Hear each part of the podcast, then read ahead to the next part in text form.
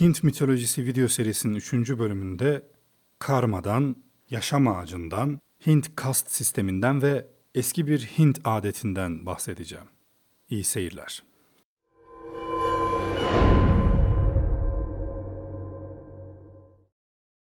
Karma, Sanskrit dilinde yapmak, eylemek, bir fiilde bulunmak anlamındaki kri sözcüğünden türetilmiştir. Karma sözcüğü, farklı sözcüklerle birlikte kullanılarak karma yasası, karmik plan, karmik telafi gibi farklı anlamlara gelen terimlerin oluşturulmasında kullanılmıştır. Hinduizm, Budizm, Jainizm, Taoizm, Sihizm ve teozofide kullanılan bir terimdir. Karma hem fiziksel hem de zihinsel her türlü eylemin sonuçlarının kaçınılmaz olduğunu ifade eder.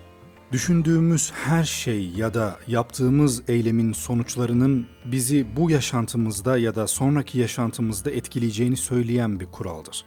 Yani gerçekleştirmiş olduğumuz fiziksel ya da zihinsel her türlü eylemin etkilerini şu anki gerçek yaşam içinde görmesek bile bir sonraki yaşamımızda bu etkiler mutlaka kendini gösterecektir.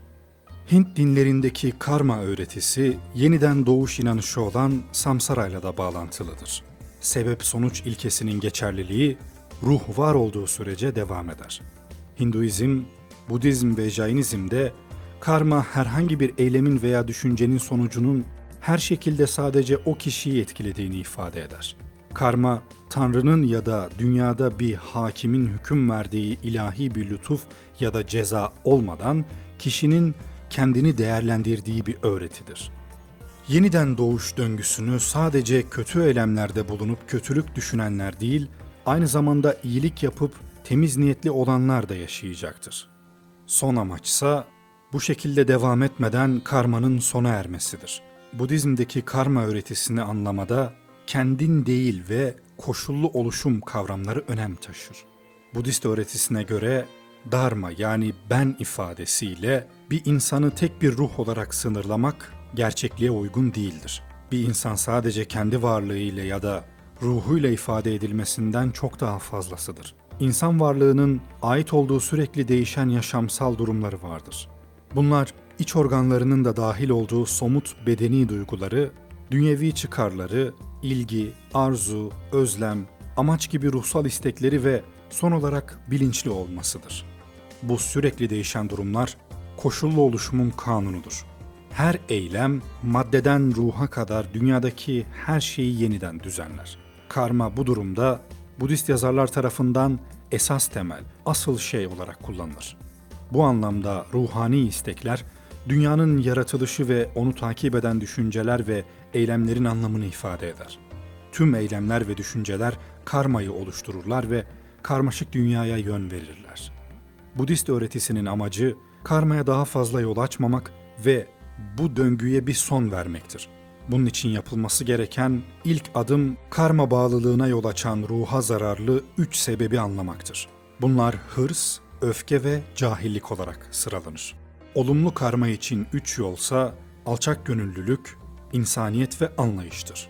Bir eylem sonucunda oluşan karmanın niteliğini o eylemi yapmanın temelindeki amaç belirler. Budist öğretisine göre bedensel eylem türlerinden olan düşünce ve konuşma karmada büyük önem taşır. Karma etkisinin oluşum zamanı ile ilgili 3 farklı karma türü vardır. Yaşandığı esnada oluşan karma, önceki yaşamda oluşan karma, sonraki yaşamda oluşacak karma. Karmaya göre bir eylemin temelinde ne kadar art niyet varsa o kadar az karma toplanır. Şu sözler de buna işaret eder. Her kim bir başkasına eziyet ediyor ve buna rağmen iyi bir yaşam arzu ediyorsa, o kişi bir sonraki yaşamında asla mutlu olamayacaktır. Her kim diğerleriyle iyi anlaşıyorsa ve iyi bir yaşam arzu ediyorsa, o kişi bir sonraki yaşamında mutluluk bulacaktır. Hinduizm'de karmanın dışında bir de kast sistemi denen bir olgu vardır. Hint kast sistemi, Hindu dinine inananların toplumsal olarak örgütlenmesi amacıyla yaratılmış bir sosyal merdiven sistemidir. Her Hindu bir kast içinde doğar. Kast, toplumda özel bir konumu olan ve bu konumu nedeniyle öteki gruplardan ayrılan bir insan topluluğu olur. Çocuklar anne ve babalarının kastına bağlıdır ve inanmış bir Hindu yaşamını kastının kurallarına kesin bir bağlılıkla sürdürür. Hint kast sisteminin kendi içinde çok katı dinamikleri ve disiplinleri vardır. kast sisteminde bir sınıftan diğerine geçilemezdi. Örgütten çıkarılan tek başına kalırdı. Ayrı sınıflar arasında evlilik yasaktı. Aynı kasttan olanlar arasında tam bir dayanışma vardı. Her kastın bir adı vardır. Kast üyeleri kendi adlarıyla birlikte bu adı da belirtirler. Kast dışı sosyal ilişki kurmak yasaktır. Her üye kendi kastı içinde evlenebilir, bir üye kendi kastı dışındaki bir kastla yemek yiyemez. Her kastın kendine özgü törenleri vardır. Kast kurallarına uymayanlarına verilen en ağır ceza kasttan çıkarılmaktır ki bu da toplumdan dışlanma anlamına gelir. Kastlar arasında geçiş yoktur. Her üye doğduğu kast içinde yaşamını sürdürür. Meslekler babadan oğula geçer. Kast usullerine saygı gösterilmesini ve kastın işleyişini sağlamak için kast içinde özel teşkilatlar vardır. Karı kocadan biri ölürse diğeri de öldürülür. Kast meslekleri babadan oğula geçen, aynı geleneklere bağlı gruplar birliğidir. Bunlar da kendi içinde 4 sınıfa ayrılır. Brahmanlar yani din adamları. Kşatriyalar yani hükümdar, komutan, asker ve soylular. Vaisyalar yani çiftçi, sanatçı ve tüccarlar. Sudralar yani aşağı tabakadan olan insanlar. İşçi, köylü ve köleler. Bunlar diğer 3 sınıfa hizmet etmeye mecburdurlar. Bu grupların dışında bir de paryalar vardır. Köle değillerdir ama hiçbir hakları da yoktur. Şimdi birçok diğer mitolojide yer alan yaşam ağacının Hint mitolojisindeki karşılığına bakalım. Yaşam ağacı pek çok antik mitoloji için ortak bir payda ve ana unsurlardan biridir. Çin geleneklerindeki yaşam ağacı 9 dallı, 9 köklü, 9 göğe ve 9 kaynağa dokunan bir ağaç olup ölülerin bulunduğu öte alemi de içerir. Çin geleneğinde ayrıca meyvesi ölümsüzlük sağlayıcı şeftali olan Sivagnumu ağacı bulunur. Kafkas geleneklerinde tepesi göğe değen bir ağacın kökünden bir pınar fışkırır. İsmaili gelenekte 7. göğü aşan bir ağaçtır. Yaşam ağacı sembolü Urartu, Hurri ve Frigg eserlerinde de görülür. Frigg eserlerinde yaşam ağacı 8 dallıdır. Eski Mısır geleneğinde de yaşam ağacı şamanizm ve Hint tradisyonlarındaki gibi ruhların kuş biçiminde tünedikleri bir ağaçtır. Gök ilaheleri Hathor ve Nut bu kuşları su ve meyve ile besler. Tevrat'ta da Aden'le ilgili sembolizme konu olan 2 tür ağaç vardır. Biri 4 kollu ırmağın aktığı Aden cennetinin ortasındaki yaşam ağacı, diğeri ise hakikat ağacıdır. Hakikat ağacı, kişinin meyvesini yediği gün öleceği, iyi ile kötüyü bilme ağacı olarak belirtilir. İbrani geleneğine göre yaşam ağacı meyvesi, ölümsüzlük sağlayan öyle bir ağaçtır ki, kendisinden semavi tesirin tüm alemlere temasını sağlayıcı bir çiğ çıkar. Şamanist geleneğe göre dünya göğün göbeği ile bu ağaç sayesinde irtibat halinde olup bu ağaçla beslenir. Anne rahmindeki bir bebek için göbek kordonu nasıl yaşamsal bir öneme sahipse, yeryüzü içinde bu irtibat kanalı aynı derecede öneme sahiptir. Dolayısıyla Türk şamanizminde de görüldüğü gibi bu irtibatı ifade etmede göbek sözcüğü tercih edilmiştir. Gerek Dogon gerekse eski Türk geleneklerine göre göğün göbeği bir yıldızdır. Ruhların yaşam ağacının dallarına konmuş kuşlarla simgelenişi Hint metinlerinde de mevcuttur. Örneğin ruhların bedenden bedene göçen göçmen kuşlara benzetildiği Upanishadlarda bulunan bir sembolizmde yaşam ağacına tünemiş 2 kuştan biri meyveyi yerken öbürü bakar ki adları Atma ve Jivatma olan bu 2 kuştan meyve yiyen reenkarne olmuş aktif haldeki ruhu, öteki kuş ise bedensiz ruhu simgeler.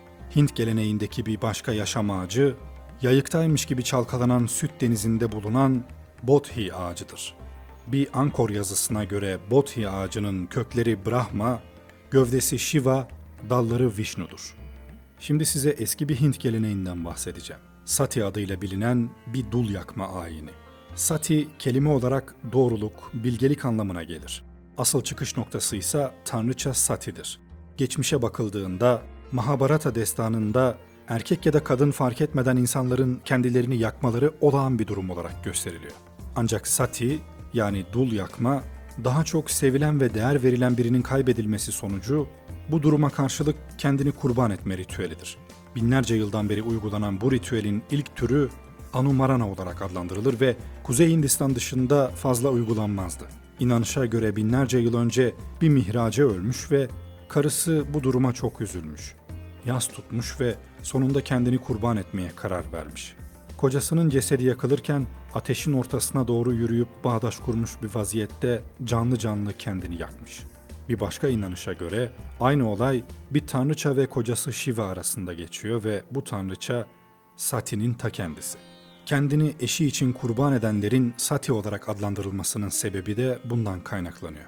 Aynı inanışa göre bir kadının eşi öldüğünde ve kadın kendini Sati olarak ilan ettiğinde eşinin yanına üç şekilde gidebilir. Eşi yakılmak için yatırıldığında kadın da yanına uzanabilir ya da eşi yanarken ateşin içine dalabilir ya da eşi yakılmaya hazırlanırken kendisi bağdaş kurar ya da oturur vaziyette kaderini bekleyebilir. Genellikle bir ölü yakılacağı zaman bu ölümden sonra bir gün içinde yapılırdı. Bu sürede de eşi Sati olup olmayacağına karar verirdi. Eşiyle birlikte yanıp öldüğü anda inanışa göre onun için cennette 35 bin yıl vaat edilir. En eski dul yakma geleneğinin bulguları antik çağlara dayanıyor. Milattan önce yaşamış olan tarihçi Didor'un raporlarına göre Hintli bir kabile reisi olan Keteus savaş esnasında ölüyor. Ölü bedeninin yakılışı sırasında iki karısı da onunla beraber diri olarak yakılıyor. Başka tarihçilerin de anlatımlarından yola çıkarak antik Yunan-Roma dönemlerinde bu tür yakılmaların daha da yaygın olduğu görülüyor. Sati geleneğiyle ilgili eski Hint'te ilk uygulama M.Ö. 316 yılına ait. Efsaneye göre Hintli lider Yümenes'le savaşa girmişti. Çetin geçen savaşta kral acımasızca öldürülmüş ve geride iki karısı kalmıştı. Sati yapılması konusunda iki kadın da adeta birbiriyle mücadele içindeydi. Savaşın galip tarafı olan Grek ve Makedon komutanlar genç olanı tercih ettiler.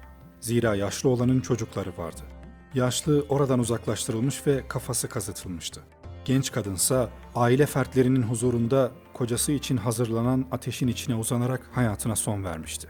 700 ila 1100 yılları arasında Kuzey Hindistan'da, özellikle Kaşmir'de soylu ailelerin dul eşlerinin yakılması yaygın bir hale gelmişti. Hintli tarihçilerin eserlerinde annenin, kız kardeşin, baldızın ve hatta hizmetkarların da kendilerini ölen kişiyle yaktıkları vakalardan bahsediliyor. Tarihi eserler bu yönde pek çok değişik durumun olduğunu gösteriyor. Kazılarda bulunan anıt taşları arkeolojik olarak bu olaya ışık tutuyor. Bulunan anıt taşları çoğunlukla evli kadını sembolize eden bilezikli olan sağ elin havaya kaldırılmış halde görülüyor. Orta Çağ'da Hintlerle ilgisi olmayan raporlara da rastlanıyor. Bunlar Müslümanların Hindistan'ı fethetmesinden sonra Müslüman yazarların tutanakları. 14. yüzyılda Hindistan'ı ziyaret eden Berberiye gezgin İbn Battuta, ünlü seyahatnamesinde dul eşlerin yakılmasından bahsediyor. Dul eşin kendini yakma fenomeni olarak Satimata'da gösterilir. Satimata yerel bir tanrıçadır ve Rajasthan bölgesinde çok yaygındır. Hinduizm anlayışına göre özellikle Rajput etnik gruplarında evlenen kadının kocasına sadık olmasının yanı sıra onu kollaması da gerekir. Bu demek oluyor ki koca hastalandığı ve öldüğü zaman kadın görevini tam olarak yerine getirmemiştir ve bunun sorumlusu olarak gösterilebilir. Kadın bu suçlamadan kurtulmak için de Sati uygulamasını seçiyor. Böylelikle de kocasının ardından onunla ölüme gidiyor. Ölümüyle birlikte Satimara mertebesine yükseliyor, yani iyi bir anne mertebesine. Klasik Sanskrit edebiyatı eserlerinde de Sati uygulamasından sıkça bahsedilmiştir. Brahma Pura'nın Gautamamatya bölümünde kocasının ölümünden sonra kendini de ölüme adayan kadın kocasıyla birlikte cennette yaşar. Kocasıyla beraber eğlenceli vakit geçirir ve mutlu olur. Kocanın cenaze ateşinde yanan kadın kocasının bütün büyük günahlarını temizler. Bu kefareti ödemeyen kadın bir sonraki dünyaya gelişinde de kadın olmaktan kurtulamaz. Bir sonraki bölümde Hint mitolojisinde evrenin yaratılışı, dünyadaki yaşamın başlangıcı ve bitişi gibi konulara değineceğiz. Bir sonraki bölümde görüşmek üzere. Kendinize iyi bakın, hoşça kalın.